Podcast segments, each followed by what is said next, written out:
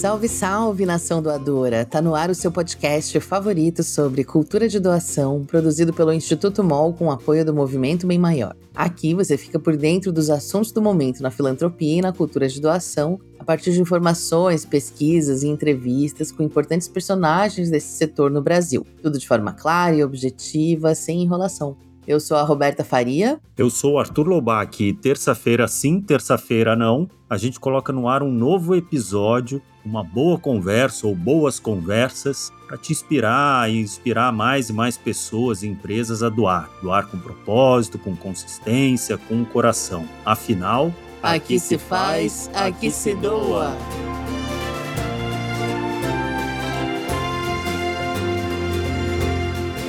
Olá, estamos chegando e hoje o tema é desconfortável, mas muito necessário, não é, Arthur? É, o, a gente vai gravar até o episódio em pé aqui hoje para ficar meio desconfortável, assim como é o tema. Enfim, não é exagero também, são, é um tema necessário que faz parte da vida da sociedade, mas pode ser que a gente desperte paixões ou opiniões contrárias e culpa, talvez... Culpa, culpa, muita culpa, muita eu acho. culpa porque a gente vai tocar hoje numa ferida histórica e que ainda sangra muito no Brasil. E segundo, porque o tema não é um consenso total, né? E para piorar, as soluções não são tão simples. Ou se é que a gente consegue traçar soluções dado o lugar onde a gente chegou, mas com certeza as possibilidades esbarram em muitas questões culturais que têm raízes profundas.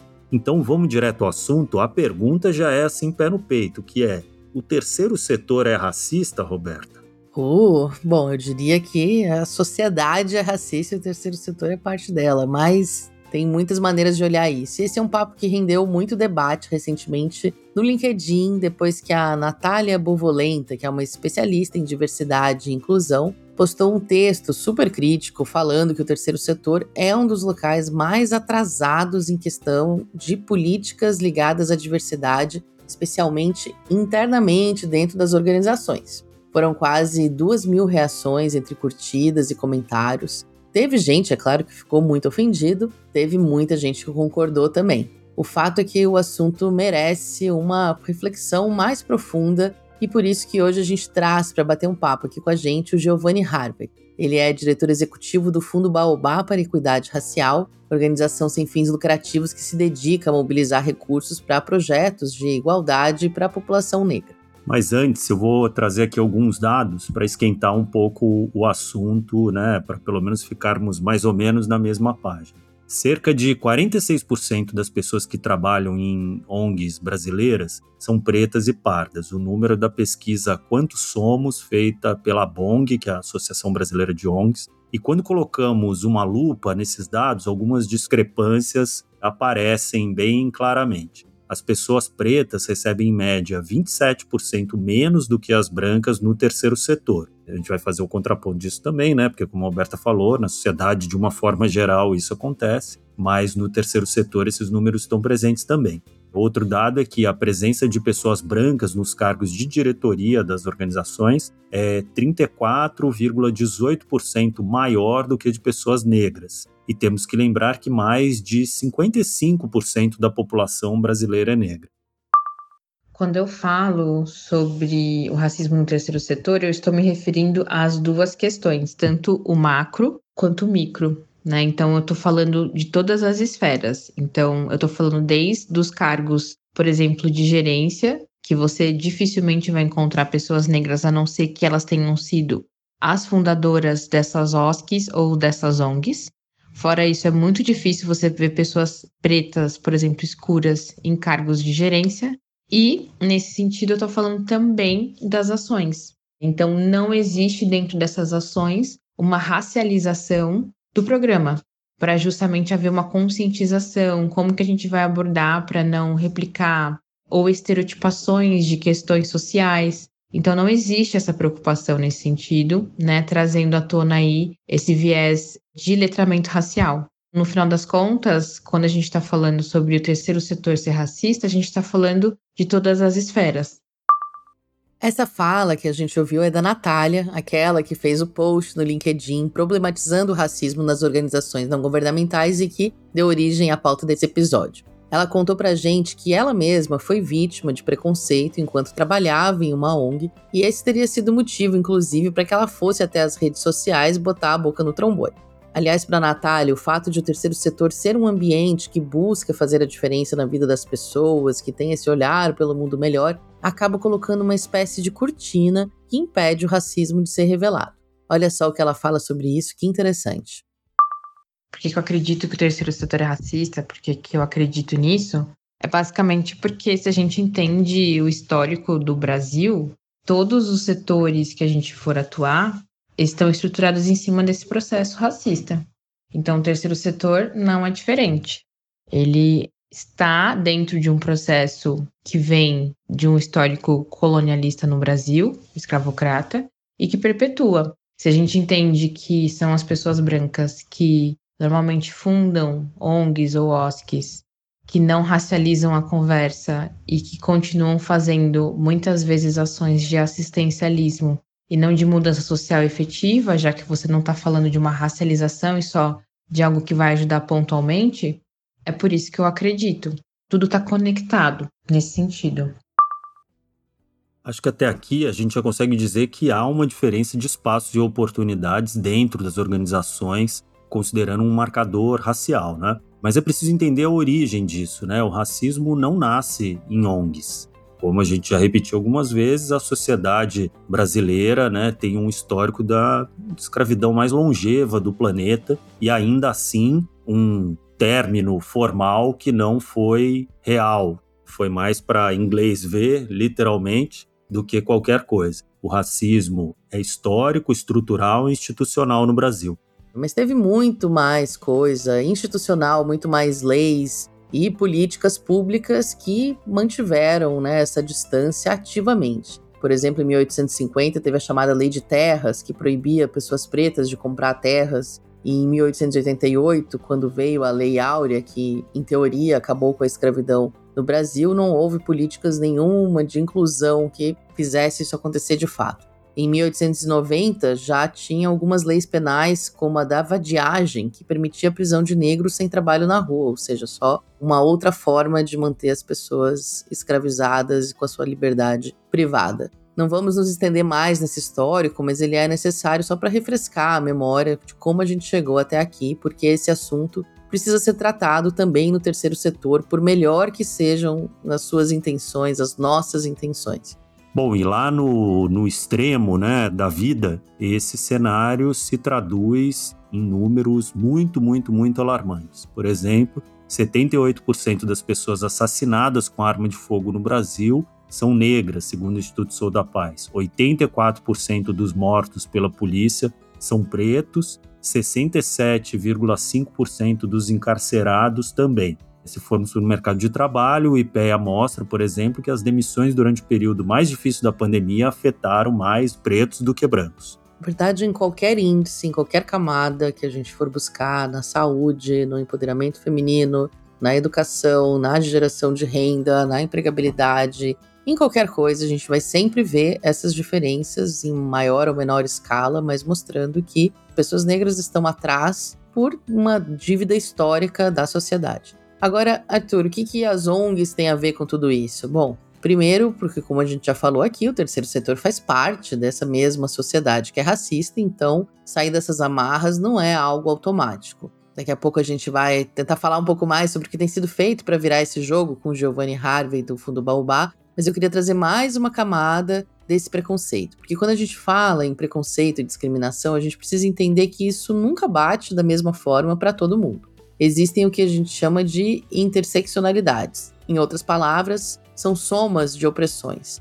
Para ficar mais fácil de entender, é preciso a gente sempre se perguntar assim: de que negros estamos falando? São negros mais retintos, ou seja, de pele mais escura? São mulheres pretas? São mulheres pretas, mães solos, com baixo nível de escolaridade? Ou são pessoas pretas e transexuais? Enfim, o preconceito fica maior quanto mais camadas a gente coloca. Como nós estamos mostrando aqui que muitas vezes a realidade dentro das organizações sociais é um recorte, um retrato desse cenário mais amplo do país, é importante a gente lembrar que vivemos em um país onde, no país que mais se matam transexuais, segundo os dados do dossiê Assassinatos e Violências contra Travestis e Transsexuais Brasileiras de 2021. O Gabriel Romão é especialista em diversidade com forte atuação no terceiro setor em projetos de equiparação racial. Ele nos lembra que esse recorte é extremamente necessário para de fato termos justiça social. Ele atualmente é um dos gestores da TODES, que acelera negócios de pessoas da comunidade LGBTQIAP+.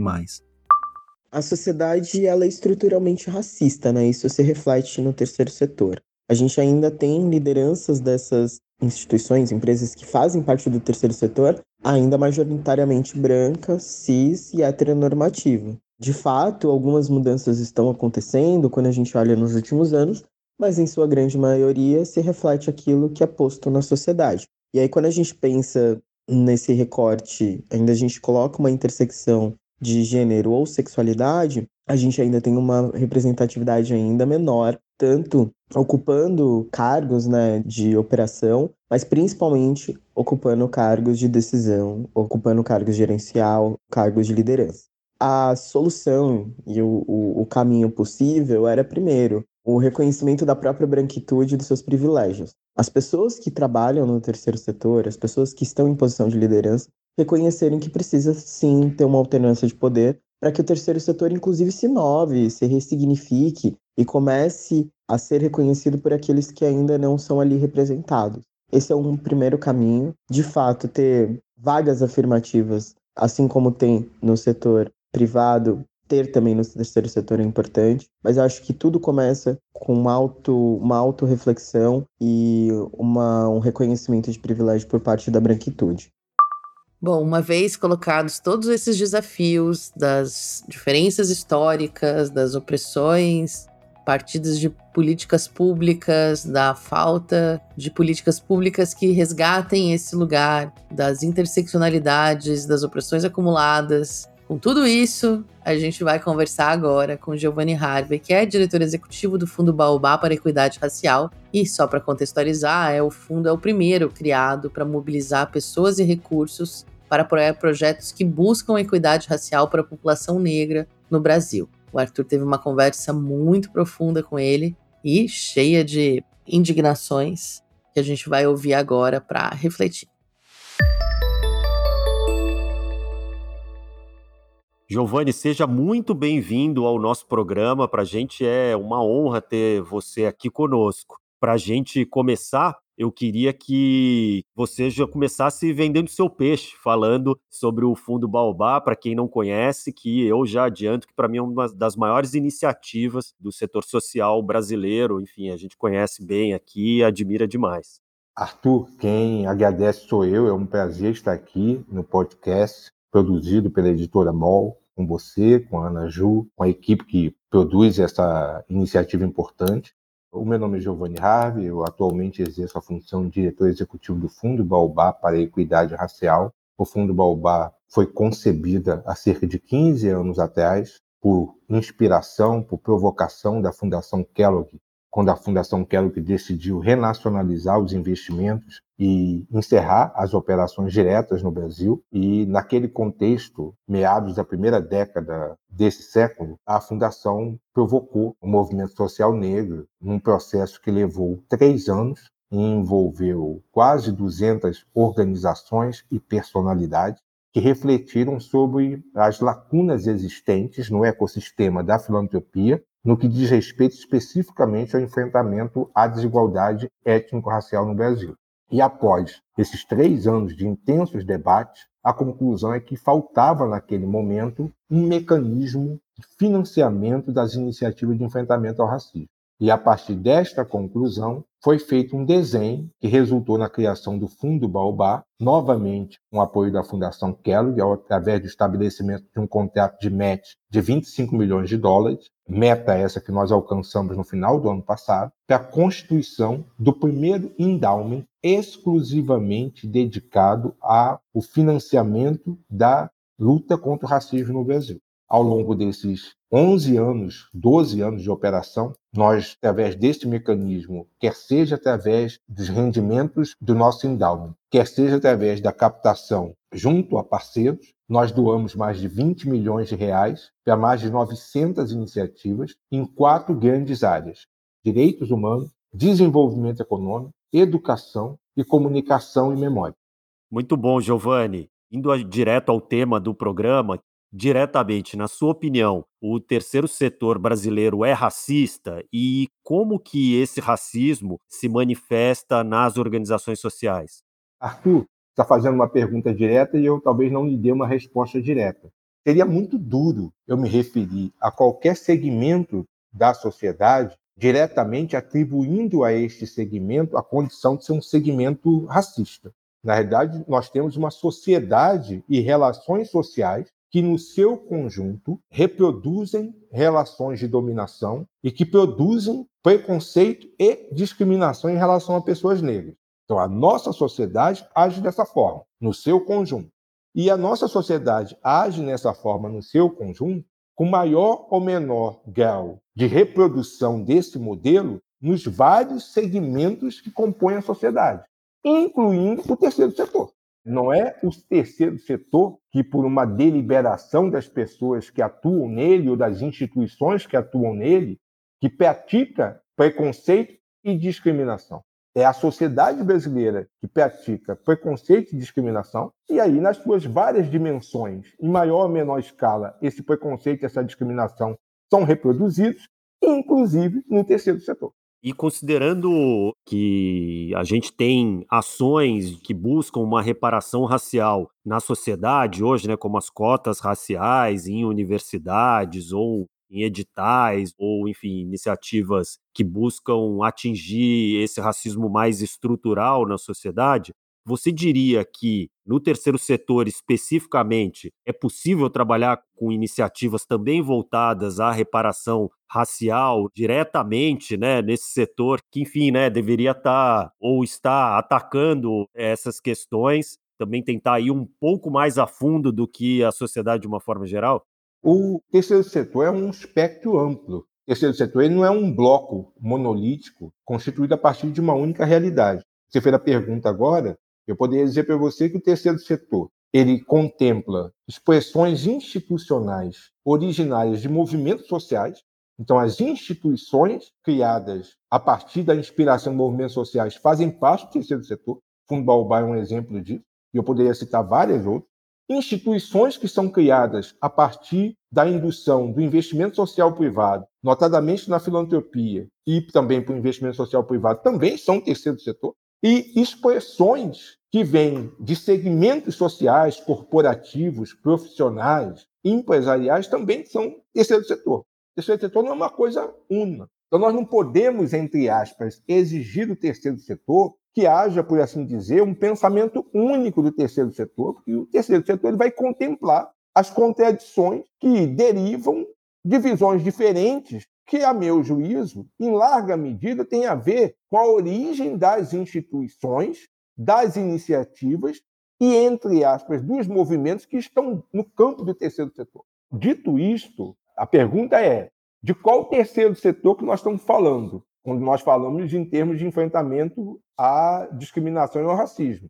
Dependendo da característica da instituição né, ou da iniciativa que esteja no campo do terceiro setor, nós vamos ter formas de enfrentamento ao racismo e à discriminação diferentes. Uma instituição como o Baobá, que é uma instituição criada a partir de uma base social, né, foram 192 instituições e personalidades que se reuniram ao longo de três anos para pensar a criação de uma instituição, que é o Baobá, que atua no terceiro setor, no campo da filantropia, para enfrentar o racismo. A nossa identidade é muito definida nesse sentido.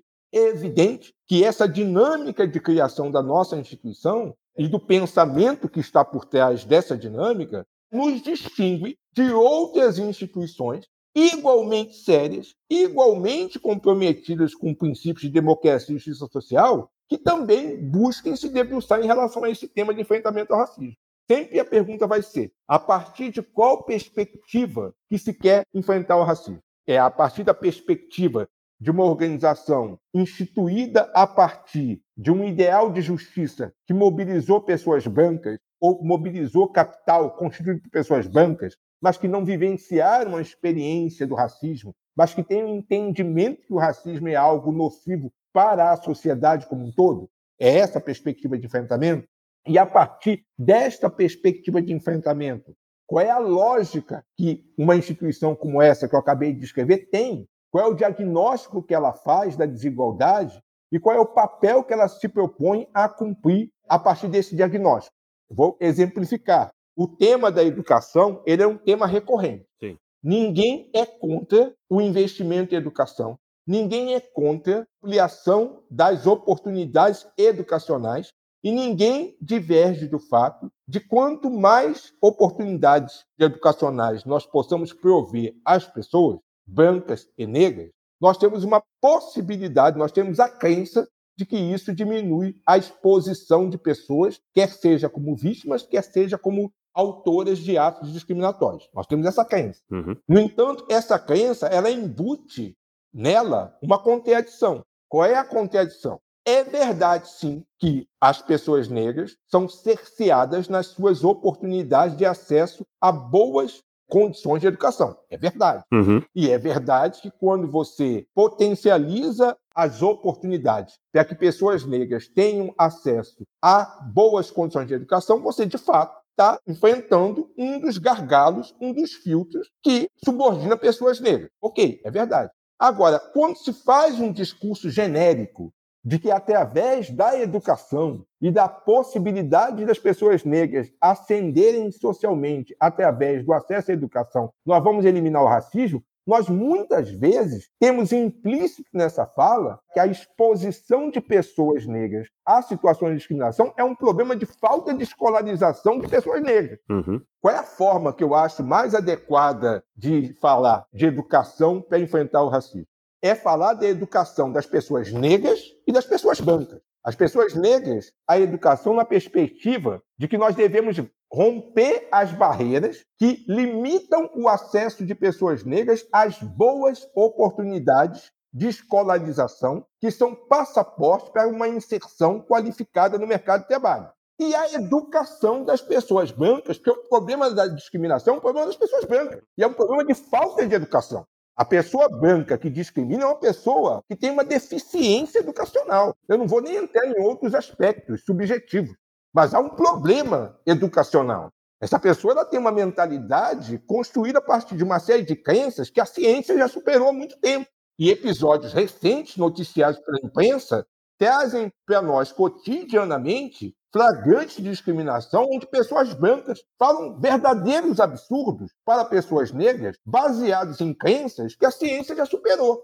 Então, nós temos um problema educacional das pessoas brancas. E eu não escuto ninguém falando do problema educacional das pessoas brancas para superar o racismo. A gente só escuta falar do problema educacional das pessoas negras. Então, quando eu falo que embute de pessoas negras a oportunidades educacionais, não pode servir de pretexto para que elas sejam discriminadas.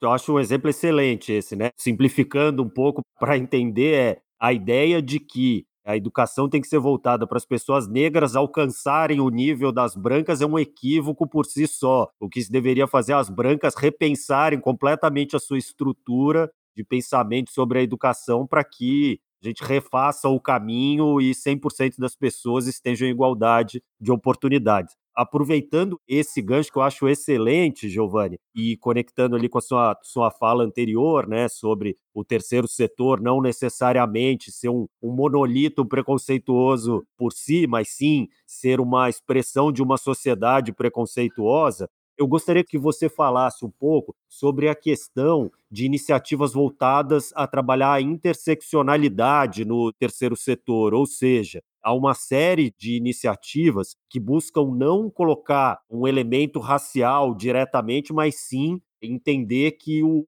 racismo estrutural passa por tudo, né? Ele está entranhado na sociedade de tal forma que iniciativas de diversos setores, de alguma forma, precisam dialogar com a questão da raça, né? Então, dando um exemplo simples aqui, quando você cria um fundo voltado a apoiar iniciativas de esporte, por exemplo, se isso é um edital, uma concorrência de apoio, você deveria colocar ali uma pontuação extra ou alguma coisa assim para iniciativas que são lideradas por empreendedores negros ou que de alguma forma tocam nessa questão. O que, que você acha disso?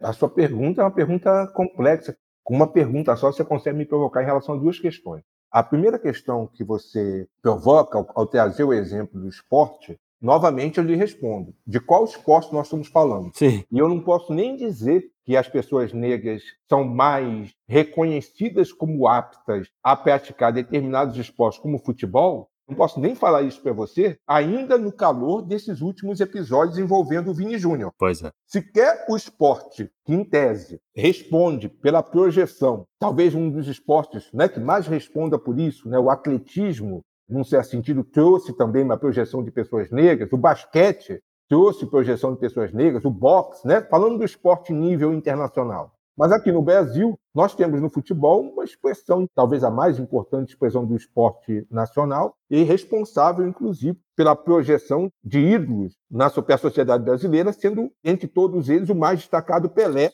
levando-se em consideração, inclusive, o contexto no qual o Pelé adquiriu projeção, há mais de 50 anos atrás.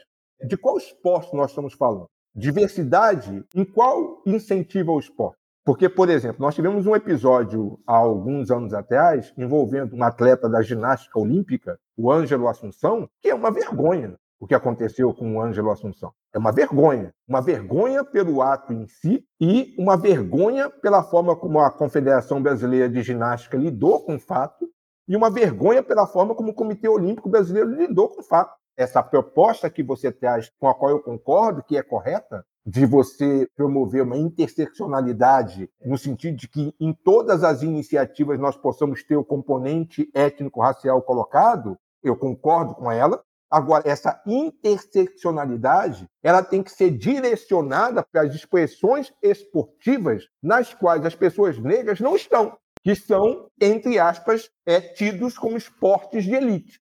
O tênis, a ginástica olímpica, o esporte que projetou o Tiger Woods, o golfe, o golfe, golfe a natação. Né? Então, a natação. Né? E quando a gente pensa em promover diversidade, interseccionalidade, ampliar a participação de pessoas negras, nós temos que olhar o seguinte: onde as pessoas negras já estão e onde as pessoas negras não estão. A ação afirmativa ela é sempre dirigida para onde a pessoa negra não está.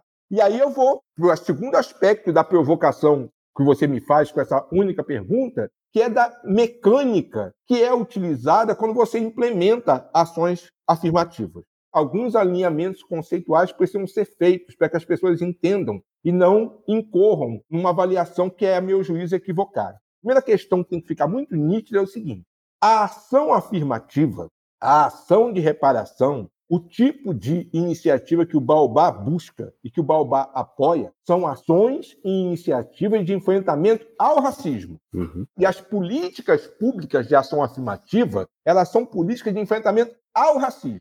Não são políticas, não são iniciativas, por exemplo, de enfrentamento à pobreza em estrito senso. Ou seja, o raciocínio de que, quando eu faço um investimento que busca melhorar as condições de vida das pessoas que vivem na pobreza, que eu estou fazendo ação afirmativa, é um raciocínio equivocado.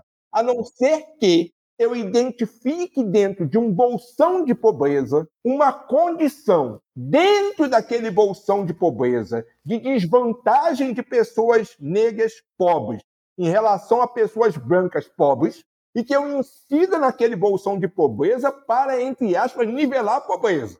Aí sim eu estarei fazendo uma ação de redução de pobreza que tem como componente nivelar a pobreza.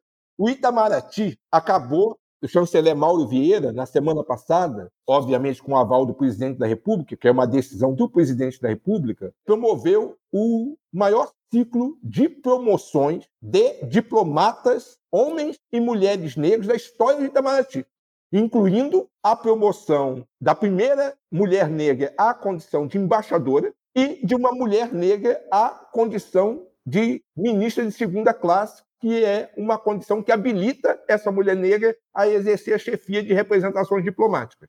o Ministério das Relações Exteriores tinha até bem pouco tempo atrás em Washington, pela primeira vez na história, três diplomatas negros.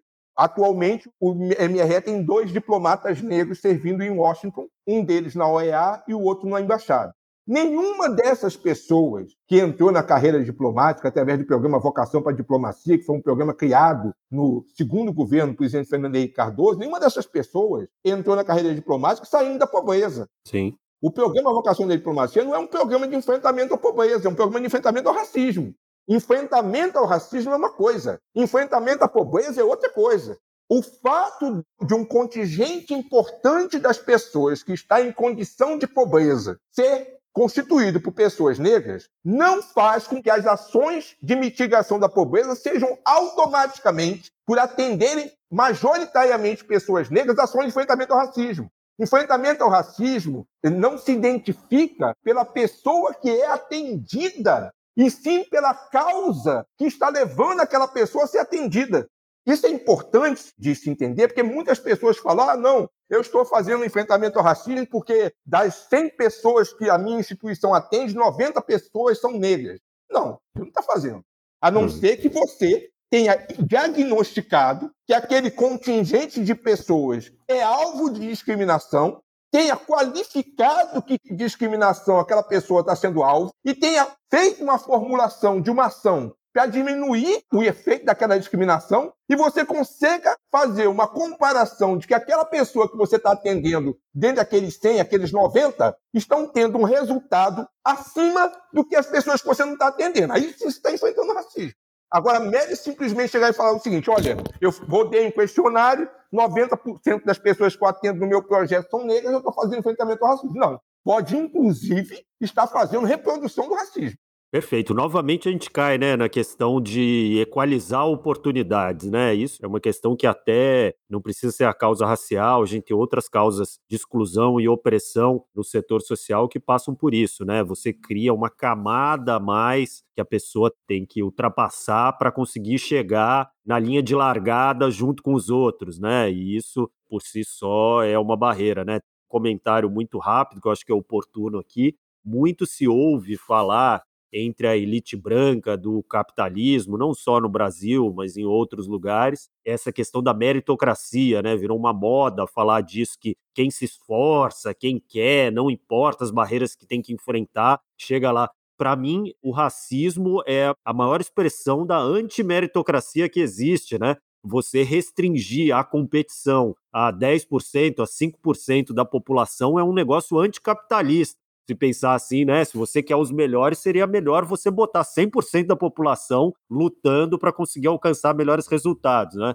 Concordo com você. Porque o Brasil não é uma sociedade capitalista. Na verdade, o capitalista brasileiro ele quer a apropriação privada do lucro e a, e a estatização do prejuízo. Uhum. Não é uma sociedade capitalista. Há uns anos atrás, houve uma, toda uma discussão sobre os chamados rolezinhos. Uhum. Né? Você se lembra? Sim. Grupos de jovens, normalmente da periferia, que iam a centros comerciais, shopping centers ou áreas mais valorizadas em grupo. Uhum. E passou num jornal, pela hora do que, que tradicionalmente é exibido na hora do almoço, havia passado na mesma emissora pela manhã e foi reproduzido à tarde nesse jornal o que seria o perfil do rolezinho, do participante do rolezinho. E aí a matéria mostrava um boneco, e aí mostrava esse boneco sendo vestido com as marcas uhum. que as pessoas que participavam do rolezinho utilizavam. Aí aparecia lá tênis Mizuno, boné John John, camiseta tal, e isso aí era estigmatizado como perfil do rolezinho. Ou seja, numa sociedade capitalista, as marcas trabalham para que elas alcancem o maior mercado consumidor possível. A marca ela está presente em todos os segmentos sociais. O que é que distingue uma pessoa com maior poder aquisitivo de uma pessoa com menor poder aquisitivo em relação ao consumo de uma determinada marca? É a qualidade do produto que aquela marca está vendendo.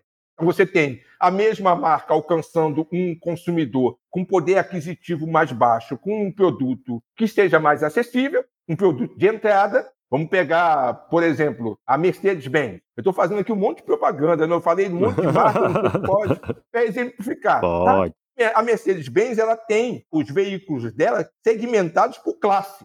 Mercedes classe C, né? Mercedes classe A. Então você tem uma segmentação por classe, ela desenvolve produtos para vários perfis de consumidor. O que aconteceu com a possibilidade de pessoas pobres conseguirem acessar o tênis da Mizuno e o bonezinho da John? A criminalização dessas marcas, porque o capitalista brasileiro ele quer se distinguir não pela qualidade do produto que ele consome, mas sim pela marca que ele consome. Nós temos uma fixação por marca. Sim. Então o camarada quer ostentar a marca. Ele quer ostentar o, o tênis Mizuno.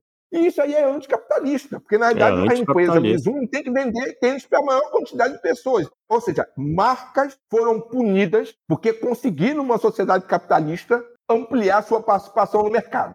É uma distorção que nós temos na sociedade brasileira e isso se aplica quando pessoas negras começam a consumir uma determinada marca. É uma distorção, como você bem falou, que não é capitalista. Não, e isso se fala muito pouco, né? Eu acho importante a gente falar aqui. O rico brasileiro prefere preconceito a dinheiro. Isso é importante ser falado. é. Exatamente, exatamente. E outra coisa que precisa ser falada também, que é a maior arma do capitalismo se desenvolver é a democracia, não tem a menor dúvida disso. Né? Isso é bem importante a gente exatamente. sempre pontuar. Bom, Giovanni, a gente está é, é um papo quíssimo e tal, mas eu queria agora ir para uma pergunta que eu faço questão de fazer, porque eu me faço todos os dias. Quando você deita sua cabeça no travesseiro e acessa a sua intimidade, você consegue sonhar de fato com um Brasil, que são um mundo menos racistas e com oportunidades, possibilidades mais igualitárias para a população negra e para a população em geral, oprimidos em geral? Eu não consigo sonhar, mas eu consigo acreditar que nós vamos conseguir. Uhum. E eu acredito nisso porque eu tenho 59 anos e ao longo dessa minha existência eu vi a sociedade brasileira evoluir numa direção positiva, Arthur. Uhum. Por ser dessa geração, Arthur, eu ainda, principalmente na década de 70, eu ainda fui conduzido à porta dos fundos. Uhum. Tá certo? Eu sou de uma geração que brigou para entrar pela porta da frente para ir visitar amigos, pra, eu vivi a transição da porta dos fundos para a porta da frente. Hoje, por exemplo, eu não vou dizer que isso não aconteça, mas eu vou usar como parâmetro as minhas filhas. Eu tenho uma filha de 31 anos e uma filha de 14 anos. Não é que as minhas filhas não possam passar por isso, mas elas, quando saem de casa para visitar um amigo ou uma amiga, as minhas filhas são duas jovens de classe média que estudaram em boas escolas no Rio de Janeiro, o círculo social delas é um círculo social de classe média e classe média alta, e são duas meninas negras, uma mulher jovem negra e uma adolescente negra. Então, quando as minhas filhas se deslocam para visitar pessoas do seu círculo de relações nos seus respectivos condomínios, pode acontecer delas serem alvo de discriminação e entre aspas, alguma pessoa que trabalhe lá possa indicar para ela a porta dos fundos e elas saberão lidar com essa situação. Eu sou de uma geração que eu já saía de casa sabendo que eu ia arrumar confusão, porque eu já saía de casa pensando nisso. Tentando mandar entrar pela porta dos fundos. O meu pai me ensinou a não entrar com volumes, bolsas, mochilas, sacolas em agências bancárias. Ele me ensinou a evitar esse risco. E ele tinha uma técnica para isso. Nós morávamos no Rio de Janeiro, numa rua que era próxima de uma concentração grande de bancos, e ao lado dessa concentração de bancos, concentração essa que contemplava os três bancos nos quais meu pai tinha conta, havia um supermercado. E antigamente, os supermercados tinham uma área chamada guarda-volume. Uhum. Porque entrada do supermercado, você tinha um guarda-volume. Você chegava lá, era como uma chapelaria. Você entregava os seus volumes, lhe dava um cartãozinho, o seu volume ficava guardado. E meu pai me ensinou a privilegiar ir nas agências bancárias dessa região, ali de Botafogo, e antes de entrar na agência bancária, passar no supermercado e deixar todos os meus volumes no mercado e ir ao banco exclusivamente com talão de cheque, com conta a ser paga, eu minimizar o atrito eu com segurança com porta giratória. Eu aprendi isso, uma medida de autoproteção. É um conjunto de coisas que pessoas da minha geração, e aí por isso que eu, às vezes, sou um pouco contundente quando eu vejo principalmente pessoas brancas da minha geração tomando conhecimento da existência do racismo e esquecendo que essas pessoas conviveram a vida inteira com isso e privilegiaram com isso. Uhum. E sem nenhum sentido de autocrítica, o que é pior muitas vezes se propondo a discutir o racismo com a postura de vir nos dizer como que nós devemos combater o racismo. Eu tenho a crença que nós vamos continuar a evoluir porque eu olho para as minhas filhas e as vejo com uma agenda de enfrentamento ao racismo diferente da minha agenda. Sim. E eu olho para os meus pais e me vejo com uma agenda de enfrentamento ao racismo diferente da agenda de enfrentamento ao racismo que meu pai, que falava seis idiomas e entrava pela porta dos fundos, uhum. e da minha mãe, que tocava Beethoven, Bach e Chopin no piano, entrar pela porta dos fundos e vejo eles e vejo eles com uma agenda de enfrentamento ao racismo melhor que a da minha avó materna, paterna em especial, cuja memória da existência é muito forte pelos relatos que meu pai fazia, que tinha como preocupação não apanhar. Uhum. Houve uma evolução positiva, só que também o racismo se transformou. Porque o racismo não é um fenômeno social estático, ele é um fenômeno social dinâmico. Então, hoje, por exemplo, nós temos racismo algorítmico, reconhecimento facial com prática de discriminação.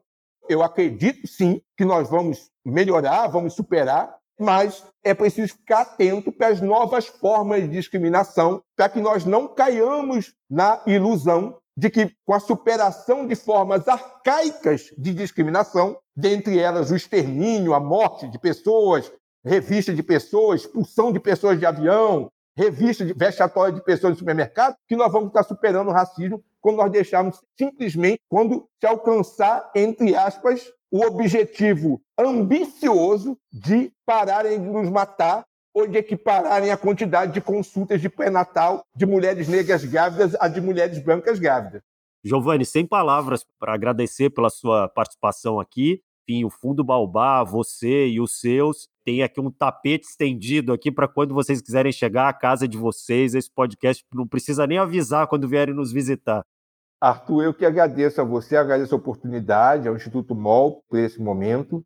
O Baobá tem as suas redes sociais, o nosso trabalho pode ser conhecido através das nossas redes sociais, da nossa presença. Nós temos metas ambiciosas, pretendemos dobrar o nosso endowment até 2026, aumentar nossa autonomia no sentido de impactar no campo. E a aliança com iniciativas como a que vocês lideram é para nós fundamental. Então, um privilégio estar aqui com você. Muito obrigado, querido. Até a próxima.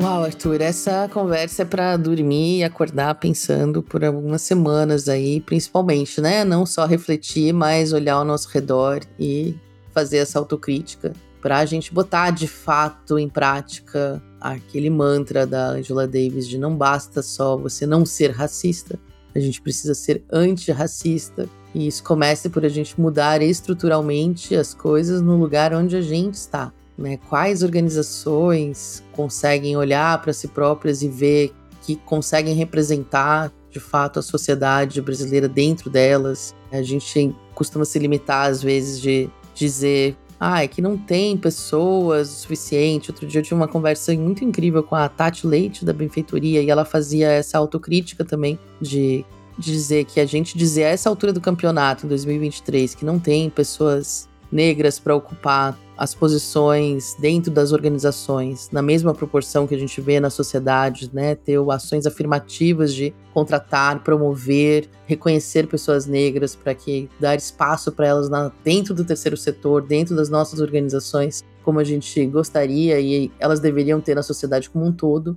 Né, a gente dizer que não dá porque não tem gente é pura preguiça e falta de esforço da parte das pessoas brancas. Então, Vamos dormir com essa autocrítica e fazer coisas de fato para mudar, né? A partir do lugar que a gente ocupa, dos privilégios que a gente tem, das nossas organizações onde a gente pode atuar e influenciar. Enfim, o papo está chegando por fim, foi uma longa entrevista, então a gente não vai se estender nos comentários, porque o mais importante do que a gente comentar é a gente ouvir o Giovanni. Mas a gente sabe que esse é um tema que não se esgota rápido, ao contrário, a gente precisa se aprofundar para ter mais propriedade nessas discussões. Então, se você ficou interessado, pega aí a caneta para anotar as dicas que a gente vai trazer agora no nosso quadro para saber mais. Então, uma dica boa aqui é a cartilha de combate ao racismo institucional feito pela Associação Brasileira de ONGs, a ABONG. Lá tem muita dica legal de como fazer a diferença nesse sentido. O link está aqui na nossa descrição. A Bong também criou um site com muitas reflexões sobre o racismo que vale a pena ser conferido nessa busca por referências para se desconstruir mesmo, porque só a informação né, e muita reflexão pode acabar com qualquer tipo de preconceito. O link também está aqui, é a página Somos Todas Antirracistas. Também indicaria, que não está no nosso roteiro, mas para mim foi importante, um curso gratuito disponível pelo SENAC de educação racial e também tem outro muito legal, já que estamos falando de interseccionalidades também, de educação para questões de gênero, também vamos deixar aqui. São cursos gratuitos dados por ótimos especialistas e que vale fazer, inclusive coletivamente, junto com a sua equipe, para ir fazendo e pensando e fazendo a lição de casa. É, o Observatório do Terceiro Setor divulgou também uma lista de organizações que lutam contra o racismo no Brasil. O Fundo Baobá, do Giovanni, obviamente está lá. Também está o, o GLE10, né, o Instituto da Mulher Negra, que a gente também falou em algum momento aqui no programa. E se vocês quiserem ver a lista completa, a gente vai deixar o link aqui também na descrição do episódio para vocês entrarem lá depois e quem sabe vocês não enviam mais sugestões e a gente até pode mandar lá para eles ou até citar nos episódios posteriores. Bom, e para encerrar, Arthur, eu queria contar que na MOL aqui a gente tem um projeto que é um projeto também antirracista, que é o Entreviste um Negro. É um projeto criado originalmente pela jornalista Elaine Martins, uma jornalista negra, ativista dessa e de muitas outras causas, que foi nossa colaboradora por muitos anos que faleceu e a gente herdou esse projeto dela, da família, para levar ele adiante e fazer ele ganhar mais potência ainda. A ideia é ser um banco de fontes de especialistas negros, negras, de todas as possibilidades, para a gente ter mais variedade de vozes negras nas, na mídia em geral. É um projeto muito bonito e que está sendo reformulado, reconstruído. A gente estreia ele em breve. Enfim, conta mais por aqui. Mas acho que essa é uma lembrança importante para incluir aqui, porque quando a gente fala dessa nossa atuação no terceiro setor antirracista, a gente também tem que pensar na forma como a gente conta as nossas histórias, conta as histórias das organizações e em que lugar a gente coloca as pessoas negras nessas histórias Será que a gente coloca sempre no lugar de vítima? Será que a gente coloca no lugar de protagonista? Será que o nosso storytelling dignifica as pessoas como elas merecem ser tratadas? Esse é um pensamento importante também para a gente ter. E, enfim, agora mesmo, para acabar, eu queria lembrar também que, apesar do racismo impactar o terceiro setor, a população negra também impacta muito o terceiro setor com um longo histórico na filantropia, como prática né, de valores ancestrais e com aqui no Brasil com a criação de irmandades negras. Eu vou citar só a Sociedade Protetora dos Desvalidos, uma instituição baiana responsável pela criação da prática que hoje a gente conhece como crowdfunding, a ser a primeira instituição a trabalhar com fundo mútuo no Brasil. Os negros escravizados na época se uniam em irmandades e ajudavam uns aos outros para resistir à opressão. Essa história de força pode ser lida na coletânea Filantropia de Justiça Social, Sociedade Civil e Movimentos Sociais no Brasil, organizada pela Graciela Holmstein. O material está na Já internet. Esteve aqui no programa. Sim, vale ouvir o episódio também. E o material está na internet e também vale muito a pena ser lido para conhecer um pouco mais da história da filantropia do Brasil e de como a população negra é parte enorme dela. Ah, e por hoje é só. Foi bastante, só. né? É só tudo isso, né? Eu vou aproveitar aqui fazer o pequeno parênteses aqui, pedir desculpa a quem se incomodou com as nossas vozes meio anasaladas, porque a gente tá passando por um surto aqui e não é um surto de amor ao próximo coletivo, mas sim um surto de gripe mesmo. Então tá todo mundo meio entupido e desanimado. Mas enfim, teremos dias melhores virão. Quem quiser comentar esse episódio, mandar sugestões e tudo, vocês já sabem, né? Manda um comentário por aqui mesmo, né? E nos nossos canais de redes sociais. Deixa as estrelinhas Instituto aí. MOL e dá aqueles cinco estrelas aí, patrão. né? Deixa só cinco estrelinhas. São cinco? Não sei se são cinco. Deixa o máximo de estrelinhas que te der para botar ali em qualquer tocador que você ouvir, tá? Esse podcast é uma produção do Instituto MOL, com apoio do movimento Bem Maior. Esse episódio teve a produção e roteiro da Tatiana Lagoa, o roteiro final e direção são da Ana Ju Rodrigues, da Vanessa Henriques, assistência de gravação da Vitória Prates, a arte da Gláucia Ribeiro, divulgação da Júlia Cunha, todas do Instituto MOL. Só tem eu de homem mesmo, além dos nossos amigos do Bicho de Goiaba Podcast, que fazem edição de som desse episódio. e de todo o podcast, sempre. E é isso. É isso. Gente, até mais. Até a próxima.